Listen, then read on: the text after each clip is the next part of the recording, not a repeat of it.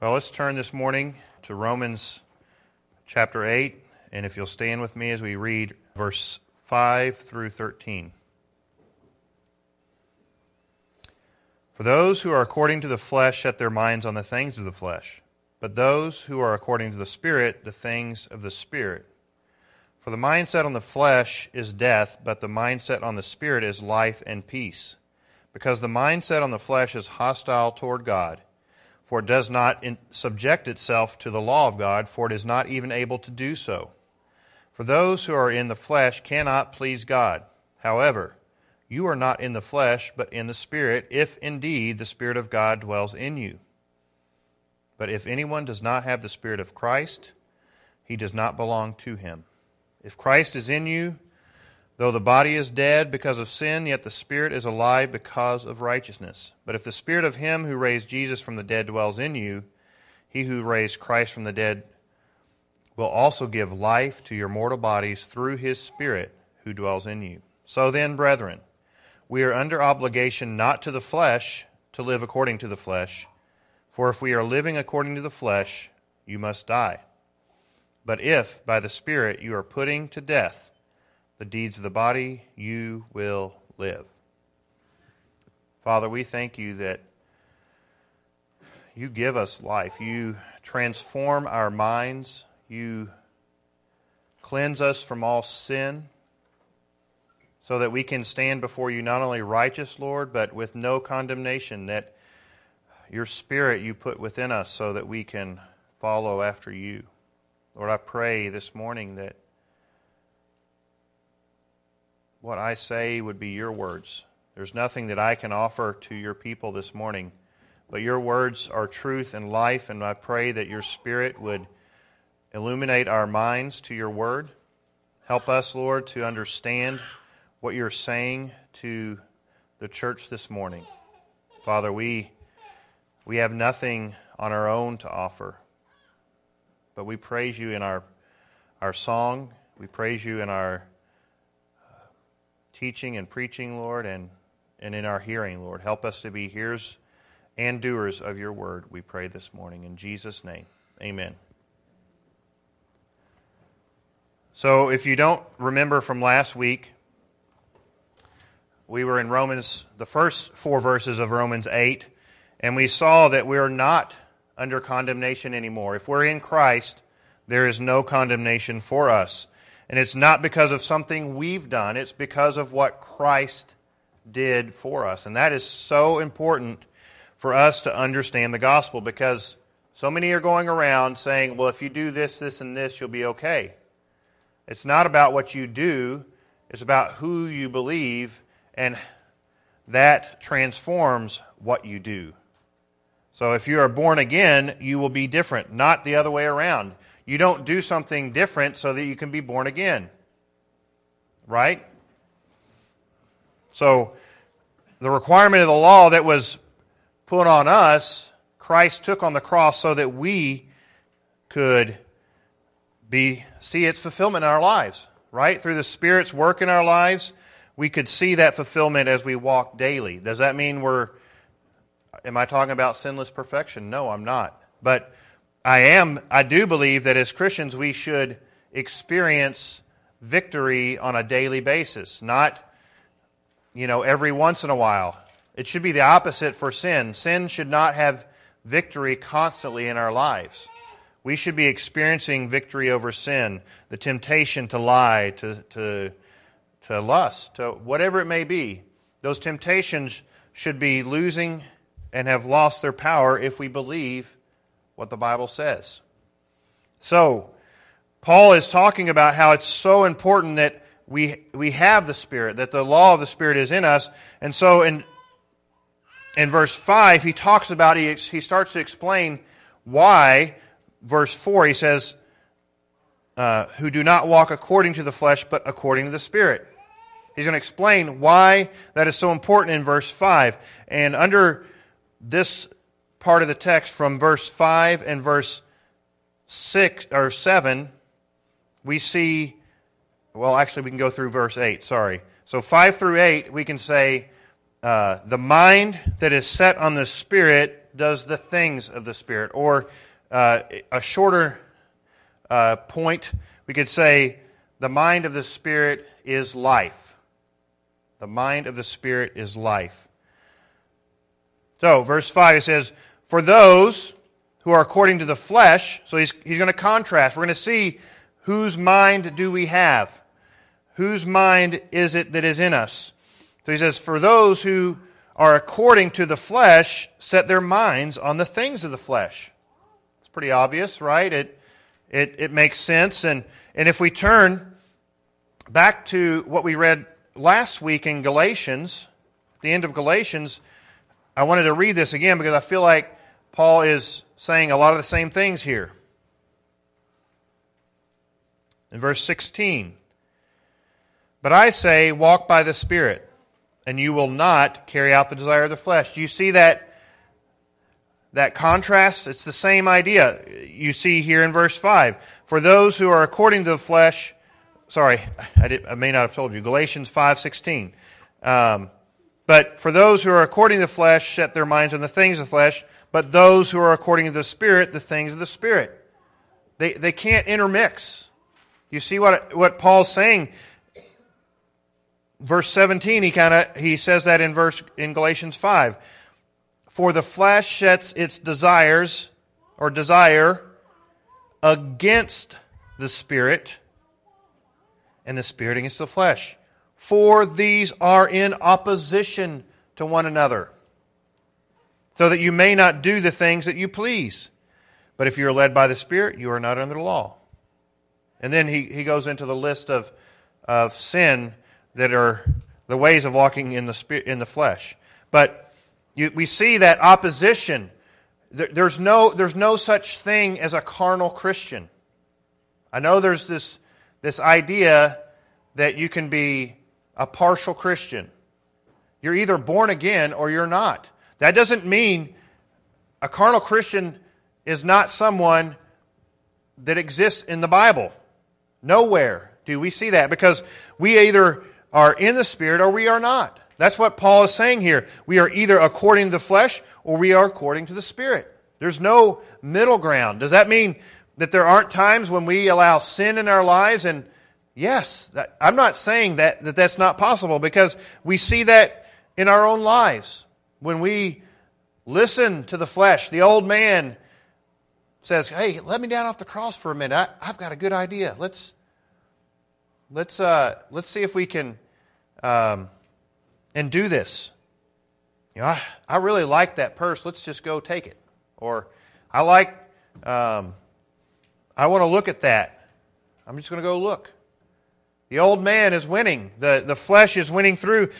But when we are in the Spirit, it's a different walk. When we walk according to the Spirit, the fruit of the Spirit will be evident in those things that we do.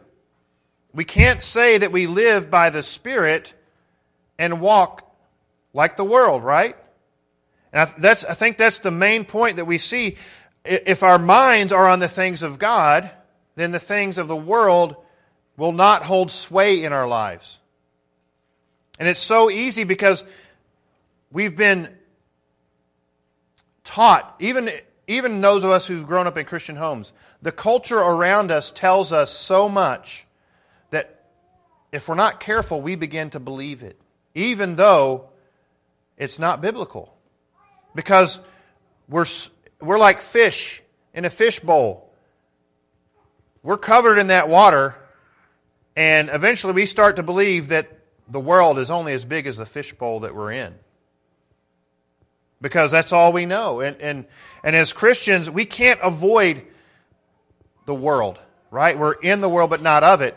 And so we, we have to understand and take our beliefs as believers, as Christians, and, and see what does the world say and what does God say?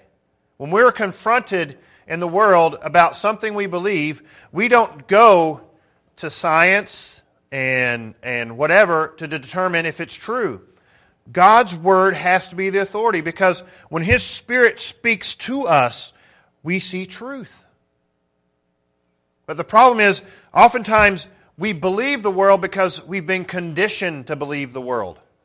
Whether it's uh, the latest article we read, or, I mean, if you watch sports nowadays, the commentators are making comments that they would have never made 10 years ago.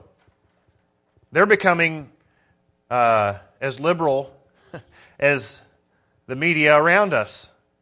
They, I was listening to a friend of mine, and he, he said he heard uh, three guys talking about how great the halftime show at the Super Bowl, like these married men were talking about how entertaining the halftime show was on national television that was a picture of, I mean, lewdness, immorality. And, and even one guy that I used to listen to, I decided I, stop, I would stop listening to him, was touting it as, oh, this is the greatest thing. I'm so glad that the NFL has decided to ex- show that adult entertainment is a good thing. And I'm thinking, what? But if, if, we, if we're being, if that's all we're hearing as believers, if, if all that the world around us is saying is all we hear, eventually we're going to start believing it. That's why it's so important for us as believers to know the Word, to say, you know what? That, I would rather turn sports off for good than to be fed that trash. Maybe, maybe I just need to turn off at halftime or whatever. I'm not talking about the, the Super Bowl. You'd turn it off at halftime every time. But, um, but even during regular basketball games, it's amazing how many times, just in, in the halftime section, they're, they're bringing in social, cultural beliefs that are not Christian. And you're hearing it, and, and you're subtly starting to believe it. And, you know, we think, well, sports will just always be. No. The devil will use whatever means possible to get our attention, to change our minds. And it's not just sports. I mean, you can turn to any channel, uh, the movies that you watch. What, what, is the, what are they telling us? Every movie has a purpose. If you don't believe that, that's a problem. Because every story has a purpose. And, and so for us as believers, we have to decide does my heart align with that purpose? It's like Megan and I. We, we are coming to the place where we're like, if, if this movie has um, this theme, we're going to shut it off. Because we don't need that to be fed into our life. Well, that, you know, they deserve love because somebody hurt them. No. Or if there's this kind of immoral behavior in a movie, we're not going to watch it. Because we will be trained by what we take in. And that's the same thing. If the Spirit is in us, if the Spirit is working through us, then we should desire the things of the Spirit. Right? So, where is our mind at? Is our mind in the things of God or in the things of the Spirit? Because when we get to Romans chapter 12, that's the first thing Paul talks about. And I, I want to read it even though we're not there yet, just to see. It starts in the mind. He says, Therefore, I urge you, brethren, by the mercies of God, to present your bodies a living and holy sacrifice, acceptable to God, which is your spiritual service of worship. So, in verse 12, he's starting to deal with how what we have seen all the way up to Romans, the end of Romans 11, the, the theology, the doctrine that Paul has taught up to that point is going to, it's going to take dirt. It's going to become real. This is what happens in real life because of what you believe. And so in verse 2, he says, Do not. This is a command. He's not saying, you know, if you don't feel like it, no big deal. He says, Do not be conformed to this world, but be transformed. Another command. Be transformed by the renewing of your mind so that you may prove what the will of God is, that which is good and acceptable and perfect. we want to see the will of God in our lives, our minds have to be renewed. Because even though I became a believer fairly early in my life, we're inundated. Our, our minds, just the billboards. I, I just want you to, to count the number of billboards that you see, or the ads you see on TV, or I can't remember, there was a st- statistic in a book that Megan and I read about just media and how it's just, we're, we're getting pummeled with it. There is so much information that we're being hit with that is not biblical. That's why it's so important for us as believers to know the Word of God. Because the Word of God will keep us in Him. Not, not that it does, but the Spirit that works through His Word, illuminating our minds. Because if 90% of our day is spent getting hammered with ads that we see on the side of the road, the, even the radio, whatever it is. I mean, I even have a hard time listening to some Christian radio too. You're like, this is like, this is like Hallmark uh, romance. Uh, and I have to be nice because that's what Megan and I sometimes watch. So, uh, but because uh, you can't find anything without vulgarity in it hardly anymore. But anyways, uh, but the what what is passed off as Christian belief is actually just be kind to others and love everybody. Right? And and so we have to be in the Word because everything that we are taking in every day is telling us don't believe it. Don't believe God's Word. And it's, it's fighting against God's work in our lives. So, as believers, we have to be careful. Where are our minds? What, what is in control there? Is our mind, verse 6, set on the flesh? Because if it is, in verse 6 he says, it's death. The mind set on the flesh is death. In contrast, the mind set on the spirit is life and peace. See the difference? If, if all we're thinking about every day is, and, and let me be clear, it can be even our business, our, our work. If that's all that we think about all day long, and we're never thinking about what God is doing in our lives and, and thinking upon, I think this is why it's important for us to meditate on the Word daily throughout the day, to pray in the Spirit in those moments, to, to be working in the Spirit, to, to, do our job well, but doing it with our mind set on God and His glory and His Spirit in us. Because when we aren't thinking on the things of the Spirit, but only on the things of the flesh, there's no life. Life just becomes drab and empty. And there's no peace. And I can say, I mean, this week I've had some difficult things with work, and it's been hard to have peace because I have a hard time leaving those things with the Lord and, and truly putting my mind on the things of the Spirit. Being drawn away by issues and, and difficulties. So, so why, why is it that the mind set on the flesh is death, and but the mind that's set on the life is spirit, is life and peace? Verse 7 explains. Because the reason it leads to death is the mind set on the flesh is hostile toward God. It is hostile. It is an enemy of God. It's not, there's, it's not like uh, semi friendly. You know, a mind that is set on the flesh is not Switzerland, if that makes sense. They are not neutral. They are always the enemy of God, period. Why?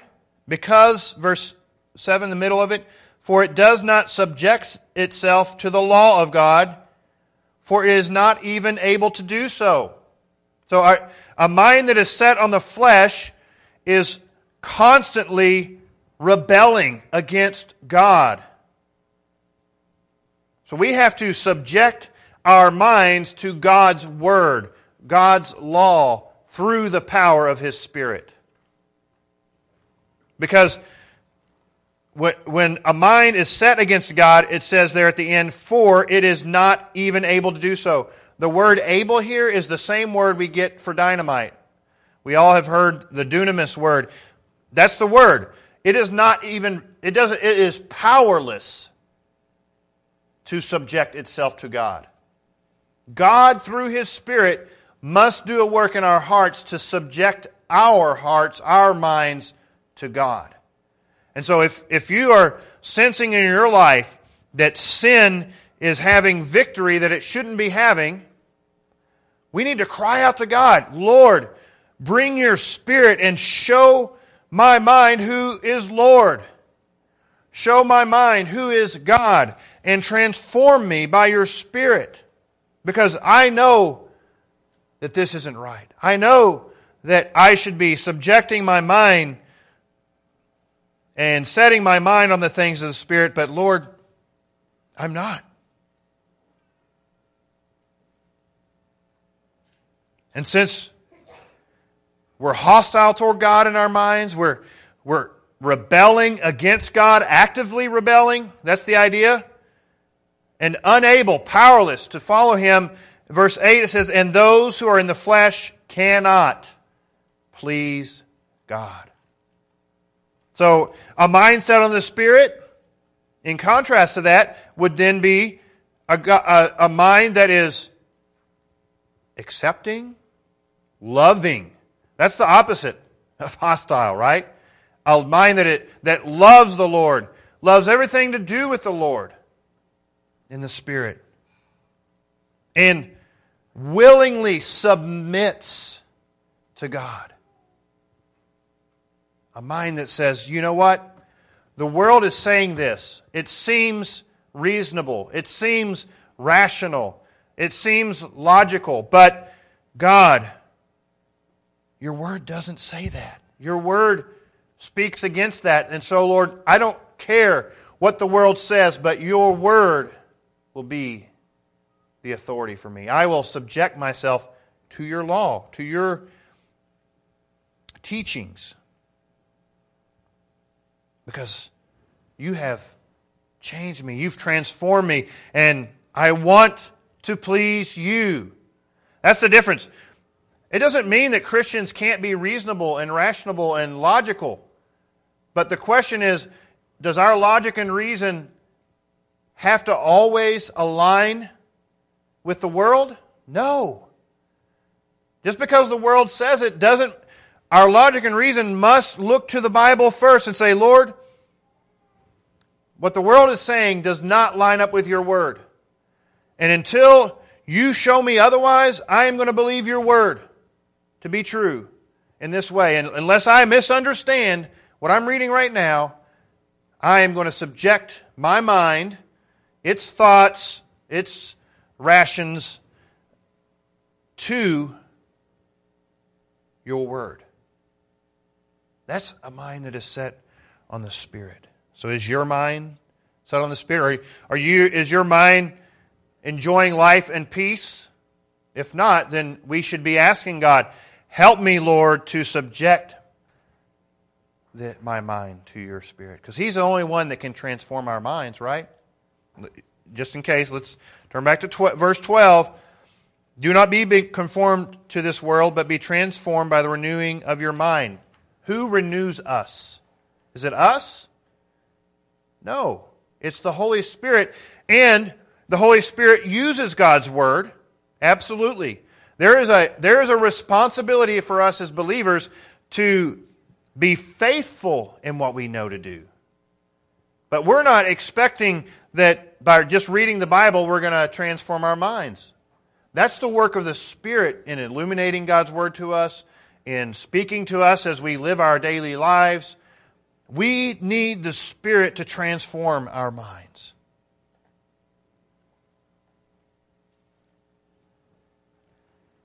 Verse 9 through 11. We see there, we have a contrast. So, first we have the mindset on the Spirit is life and peace. And now we have the Spirit of God dwelling in us, makes us alive. So the mind, the Spirit, when the Spirit of God dwells in us, we, ha- we are alive. Verse 9, we've seen this contrast. However, you are not in the flesh, but in the Spirit. Who's he talking to? Believer. He's not talking to the world. He's talking to believers. He's talking to the church in Rome. These Roman believers who are if you think about it, Rome was a cosmopolitan city. Just imagine New York City or Chicago or, or um, London or, or Paris, or just think of a large city in the world, except this was the most powerful, most godless society in the world at the time. So imagine what they're thinking. Man, we're bombarded by the homosexuality at that time.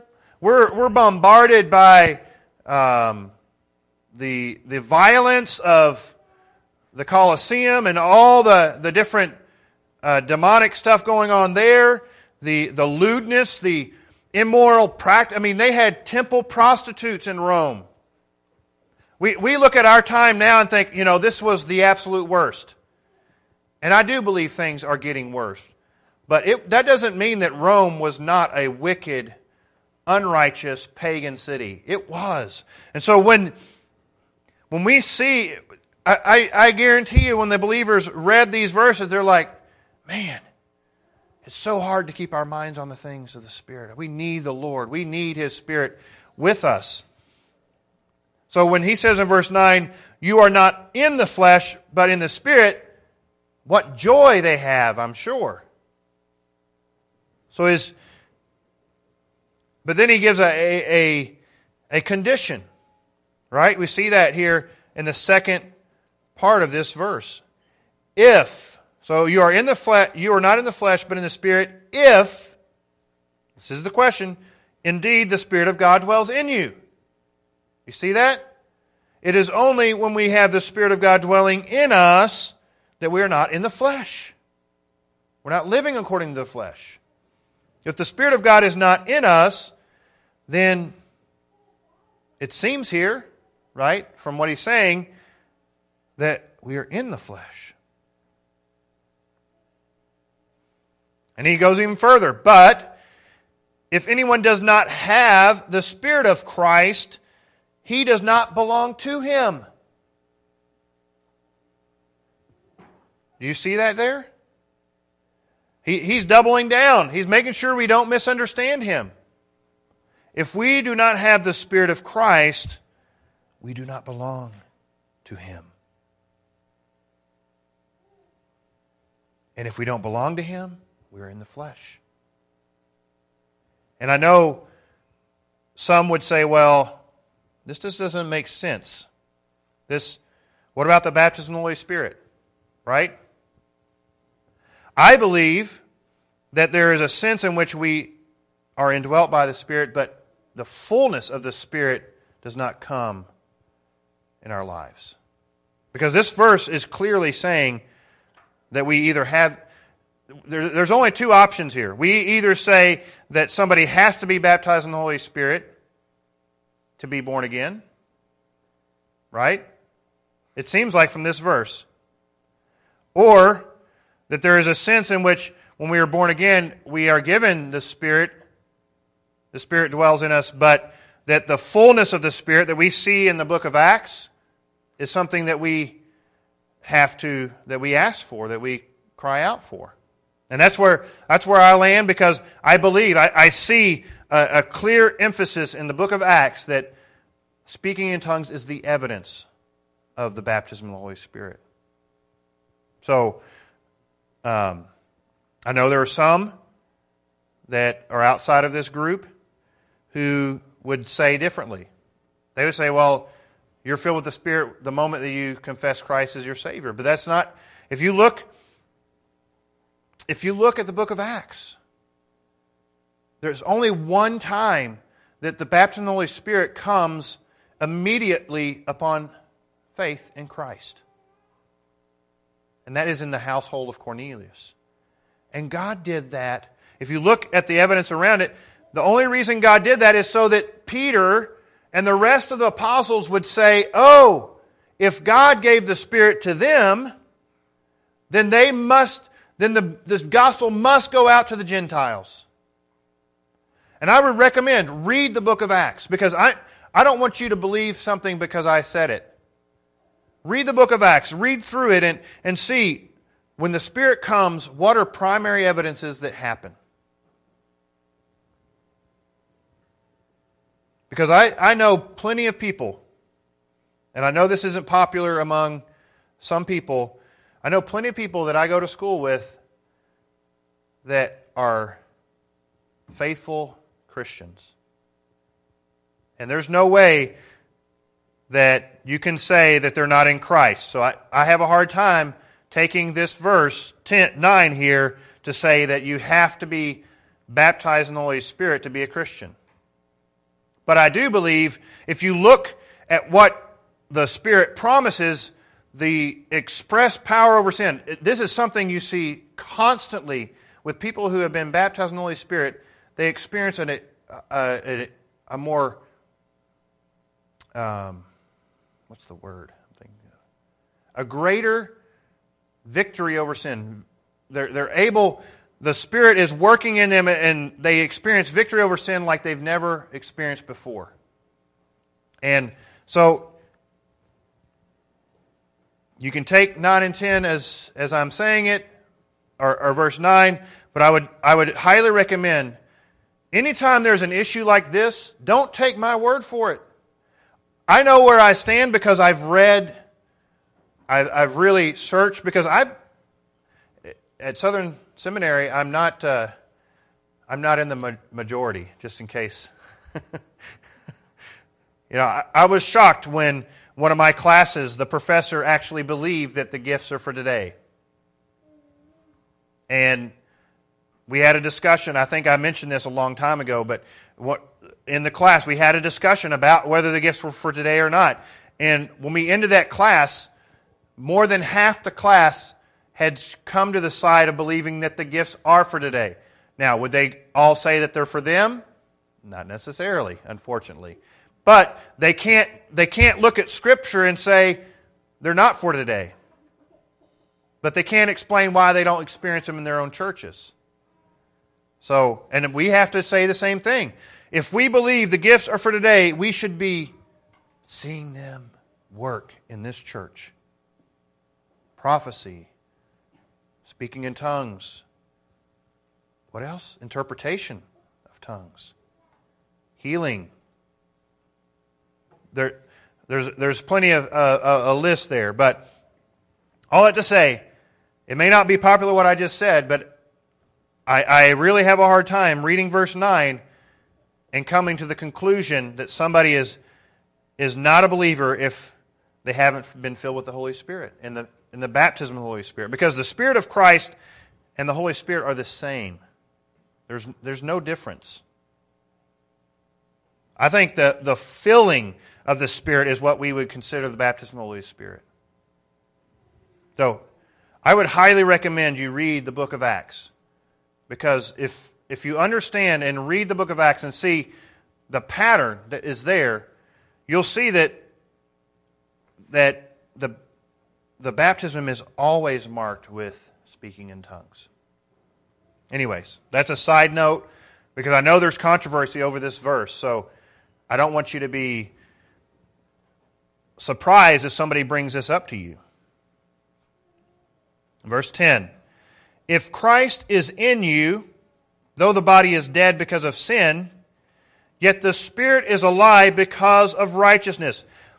It's so interesting when Paul starts talking about us being in Christ and his spirit being within us, he, he's constantly using a conditional clause. He's always if. Right?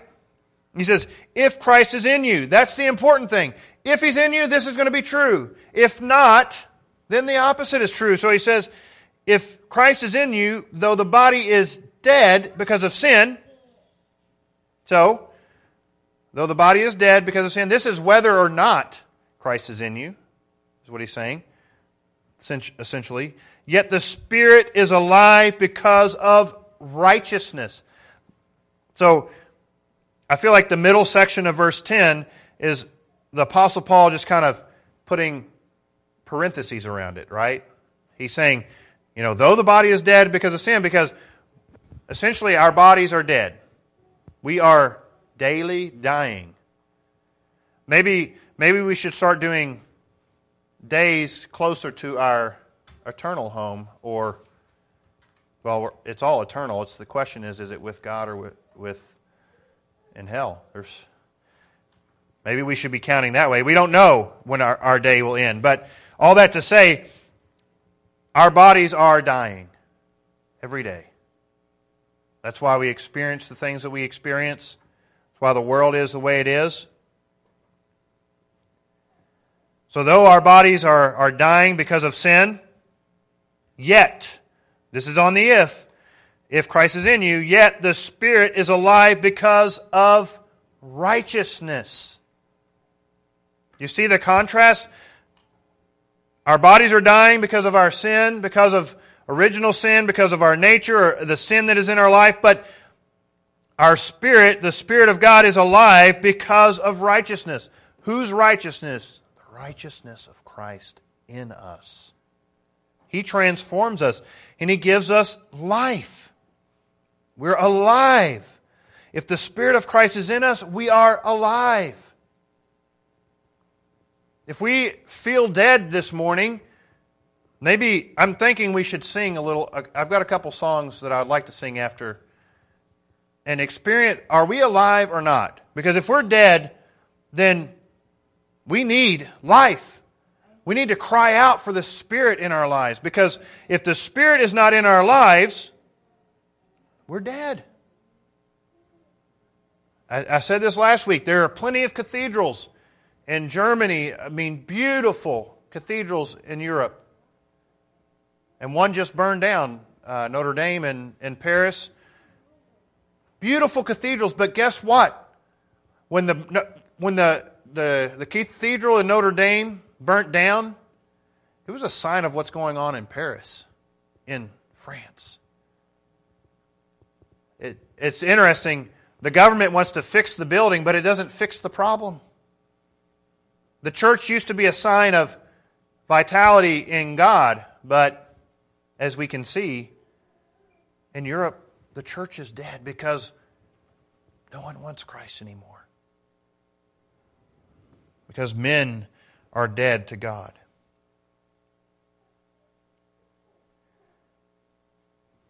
We see that contrast in verse 11. But if the Spirit of Him, who's Him? The Spirit of Him who raised Jesus from the dead dwells in you. Who's Him?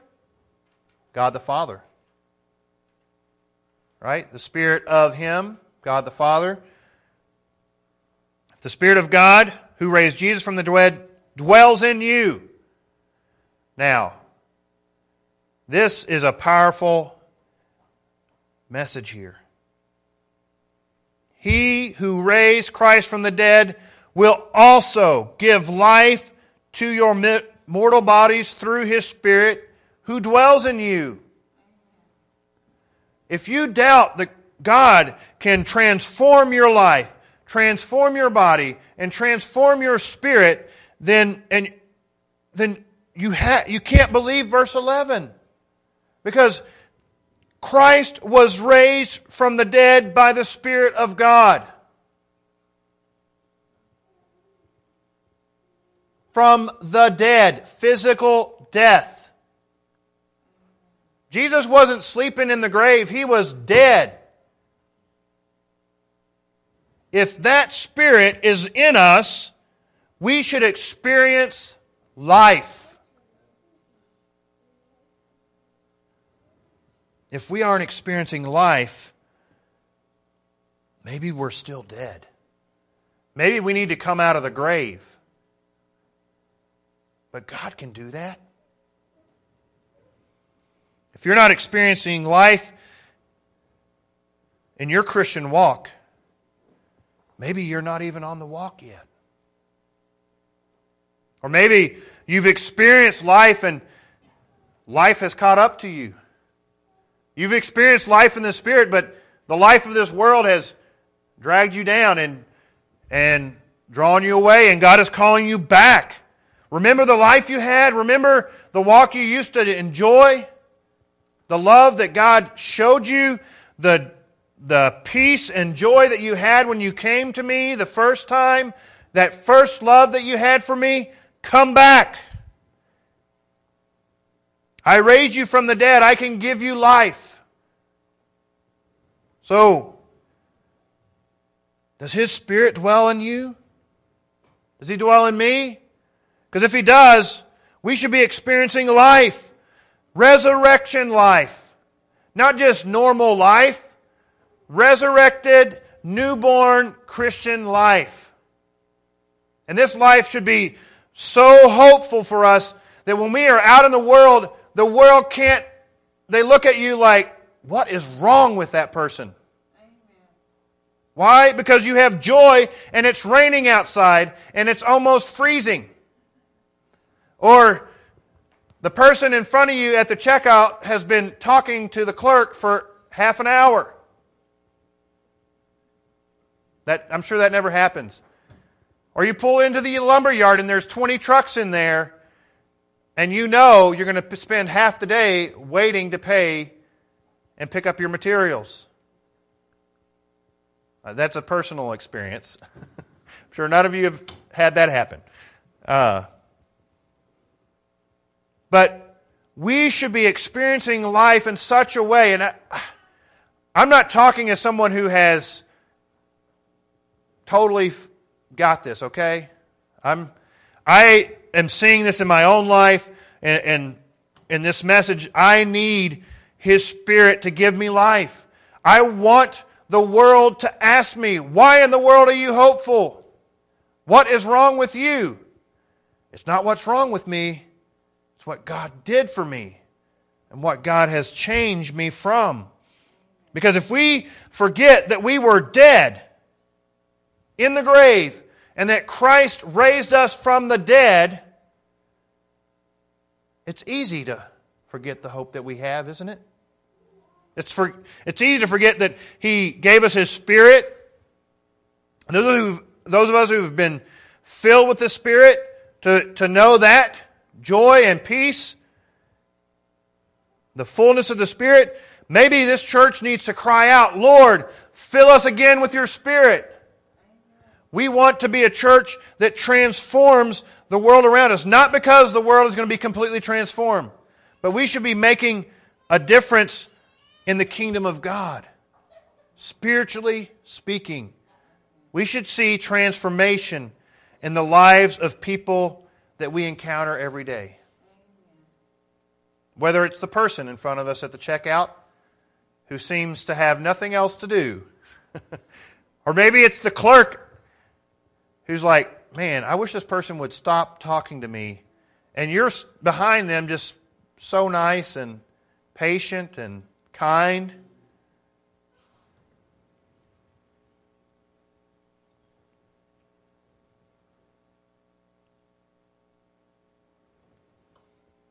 So, should we be living as though we're dead? No. If the Spirit of God dwells in you, you should be alive from the dead, not the other way around.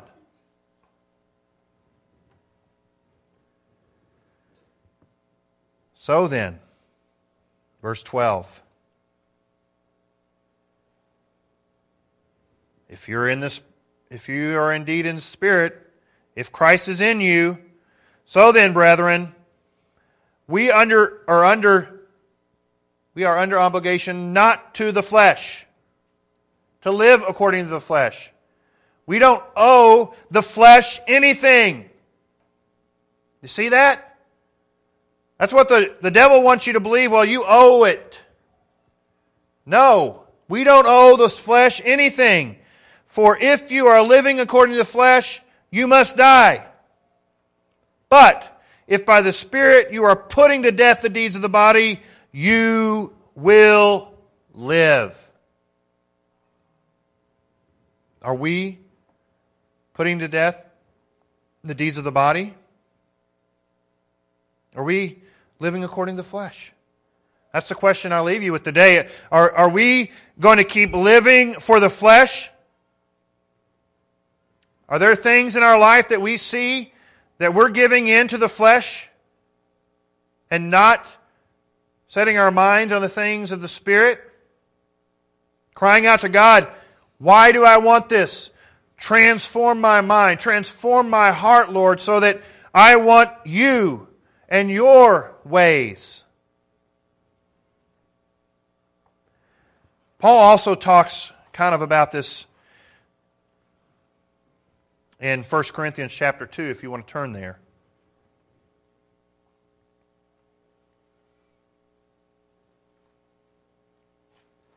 And Paul starts, he's talking about his preaching, the, the way that he preaches, that he's, he's preaching not with persuasive words of wisdom, but in the demonstration of the Spirit and of power. Why? So that your faith would not rest on the wisdom of men, but on the power of God. In verse 6, he says, Yet we do not speak wisdom among those who are mature. A wisdom, however, not of this age, nor of the rulers of this age who are passing away. The wisdom that I'm talking about, it's not of this world. But we speak God's wisdom in a mystery, the hidden wisdom which God predestined before the ages to our glory. The wisdom which none of the rulers of this age have, has understood. For if they had understood it, they would not have crucified the Lord of glory. You see that? If they had understood, Christ would not have been crucified. If it could be understood by the rulers of this world. But as it is written, Things which eye has not seen and ear has not heard, which have not entered the heart of man, all that God has prepared for those who love him. For to us God revealed them through the Spirit. For the Spirit searches all things, even the depths of God. And now he's going to explain that. I just reading this this morning again for who among men knows the thoughts of a man except the spirit of the man which is in him? Okay? We get that? Our spirit knows us better than we know ourselves, honestly. Sometimes we have to wonder, why did I do that? So, verse 11, even so, the thoughts of God no one knows except the Spirit of God. What's he saying? You want to know about God? You need His Spirit in your life. You need to be living in the Spirit because the Spirit knows God intimately. He can reveal God to us in ways that we could never understand on our own. Why? He says, Now we have not we have received not the spirit of the world. Again, seeing this contrast, but the Spirit who is from God so that we may know the things freely given to us by God. The Spirit makes known to us what God has given us. See that?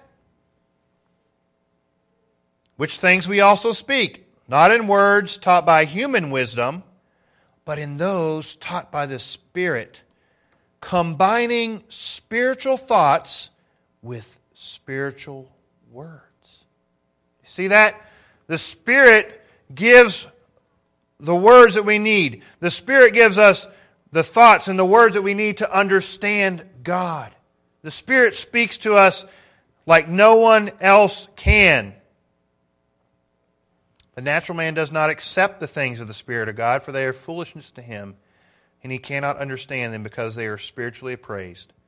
But he who is spiritual appraises all things, yet he himself is appraised by no one. For who has known the mind of the Lord that he will instruct him? But we have the mind of Christ. Why? Because the Spirit is transforming. Is the Spirit transforming our mind and our hearts? Does the Spirit dwell in us. If we aren't experiencing life and we've never truly experienced new life by the Spirit, then we need to ask ourselves this morning Am I a believer? And if we have in the past experienced that joy and exuberance, I'm not just saying young exuberance because there's a, there's a part of being young that gives you exuberance, right? No one here will agree with that, but um, I can remember that I could go and, for example, physically speaking, I could go and play basketball for like five hours when I was a teenager or early 20s and now, if I go and do that for five hours, I'm not going to be able to work the next day. Because I don't have the energy and my bones don't work the same. I'm dying, physically speaking, you know? And so, I'm not talking about that. I'm talking about the, when the Spirit moves in our lives, when we are being resurrected physically. I have seen people who are older than me become believers, and they're as exuberant as the 20 year old. Age doesn't change the exuberance we should have in Christ, the, the life that we should be experiencing, the resurrection life. So, as believers, if you're not a believer, ask the Lord to transform your heart. And if you are a believer this morning, ask the, the Lord to help you set your mind on the things of Him. And one way we do that is through His Spirit every morning. Meditate on a verse when you're just memorize a quick verse or something every morning. And as you're going throughout your day, just think about that verse. You know, we all have, some of us have more time in the morning. Maybe you can really just sit down and, I have a hard time. I'm not a morning person. I'll admit. I'm the person who stays up till midnight and gets up, wants to get up at uh, much later than 8, but typically have to get up before 8. But I do better at night. So, but all that to say, if our mornings start with Facebook or uh, Twitter or ESPN.com or CBS.com or whatever, you, I forgot there's this thing called TV too. Um, news, uh, CNN or Fox or I'm telling you, I don't care either one of those two. If you start out with Fox or CNN in the morning, you're going to have a hard time setting your things on the your mind on the things of the spirit. Because both of those people are argumentative. I mean, I don't care what's, what their stance is. I may agree with it, but their attitude is not right. Anyways, side note.